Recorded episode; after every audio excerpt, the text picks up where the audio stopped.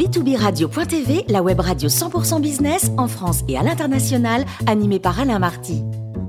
Bonjour à toutes et à tous, bienvenue à bord de B2B Radio. Vous êtes 49 000 dirigeants d'entreprise abonnés à nos podcasts et on vous remercie d'être toujours plus nombreux à nous écouter chaque semaine. Aujourd'hui, nous retrouvons Frédéric Fougera, directeur de la communication et de la RSE du groupe Foncia, auteur également de nombreux ouvrages sur le management et la communication et même d'un dictionnaire, le Dico de la com, paru cette année aux éditions Studirama. Bonjour Frédéric.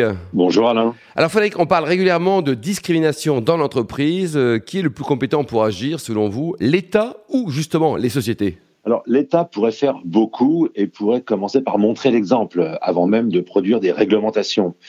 Mais faire beaucoup en matière de lutte contre les discriminations, ce n'est pas se limiter à signer des chartes, euh, ce n'est certainement pas se limiter à des intentions, il faut des engagements, du suivi d'action et des indicateurs pour mesurer les progrès. Mais alors Frédéric, bon, ça c'est très bien, mais n'y a-t-il pas dans, dans le discours plus une forme de mode qu'une réelle volonté? Lutter contre les discriminations, ce n'est assurément pas une mode, c'est une responsabilité. Au-delà des actions ponctuelles, signature de charte ou parrainage de colloques devant des caméras, lutter contre les discriminations, c'est un engagement au quotidien, un travail permanent, exigeant, motivé, renouvelé, répété, Enfin, ce n'est pas non plus euh, une photographie un jour donné, mais une évaluation permanente en raison de la vie même d'une organisation, faite de mouvements continus, de recrutement, d'intégration, de promotion euh, ou de départ. Bon, parfait. Alors concrètement, ça se passe comment, Frédéric? Alors, par exemple, dans un groupe de services immobiliers, euh, l'engagement de lutter contre les discriminations est double. Il concerne directement le métier, lutter contre les discriminations dans l'accès au logement. Il est également RH, quand il s'agit de lutter contre les discriminations à l'embauche, puis tout au long du parcours professionnel, avec des questions liées à l'égalité homme-femme, euh, au parcours de carrière, à la formation, aux promotions, au respect de l'orientation sexuelle des personnes euh, ou encore au handicap. Et pour être efficace et durable, c'est très important, une politique de lutte contre les discriminations doit résulter d'engagement au plus haut niveau de l'entreprise. Alors bien sûr, toute initiative individuelle sera toujours positive, mais seuls des engagements d'une direction générale volontariste permettront d'embarquer l'ensemble des collaborateurs et collaboratrices, de faire évoluer la culture managériale, les pratiques et donc les habitudes et les réflexes. Ces engagements peuvent être formalisés dans une stratégie RSE partagée qui fera référence, qui peut être évaluée et dont les progrès sont eux-mêmes régulièrement rendus publics. Et selon vous, Frédéric, ne faut-il pas passer, par exemple, par des formations? Alain, la réponse est oui. Lutter contre les discriminations passe par une sensibilisation de tous les collaborateurs et toutes les collaboratrices de l'entreprise. Il faut commencer par aborder les questions essentielles, les préjugés, qui n'épargnent personne, souvent liés à l'histoire, à l'éducation, et les stéréotypes, qui, eux, euh, relèvent plutôt d'une construction sociale. Nous avons toutes et tous des préjugés basés sur des stéréotypes apprendre à lutter contre les discriminations, ce n'est pas chercher à supprimer ces préjugés, mais plutôt apprendre à les dompter.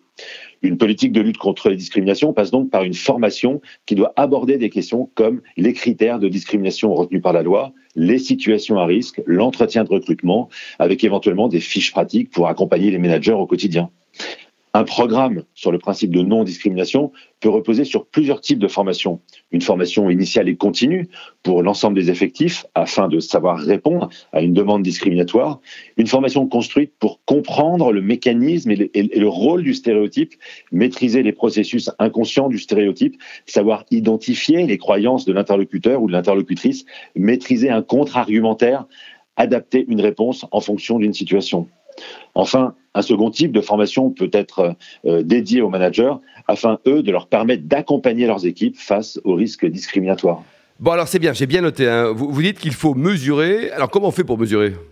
Engager une politique de lutte contre les discriminations en formant les équipes exige effectivement de mesurer l'efficacité du travail réalisé.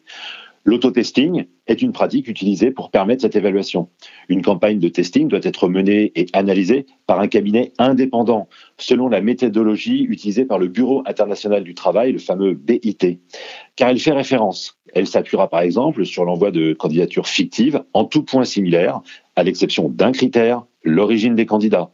L'analyse des réponses, comme du niveau de non-réponse d'ailleurs, permettra de faire des constats sur la réalité des pratiques de votre propre entreprise. Quand une campagne d'autotesting ne met pas en évidence des pratiques discriminatoires dans le recrutement, c'est évidemment une très grande satisfaction. Elle ne doit toutefois jamais être considérée comme une situation acquise. Il s'agit seulement d'un instantané à un moment donné. Tout comme la formation doit être continue, les campagnes d'autotesting doivent également être renouvelées régulièrement, autant pour maintenir une pression euh, sur l'attention qu'il convient de porter au sujet que pour mesurer dans le temps l'efficacité du travail réalisé. Et alors, euh, en conclusion, les idées forces à retenir, mon cher Frédéric? Eh bien, il faut retenir que lutter contre les discriminations est un engagement. C'est davantage une question de volonté que de moyens. Cela nécessite toutefois de s'y consacrer pleinement, d'y travailler sans relâche, de ne jamais considérer une situation comme acquise et régulièrement procéder à des évaluations parce que lutter contre les discriminations est un engagement et un engagement au quotidien.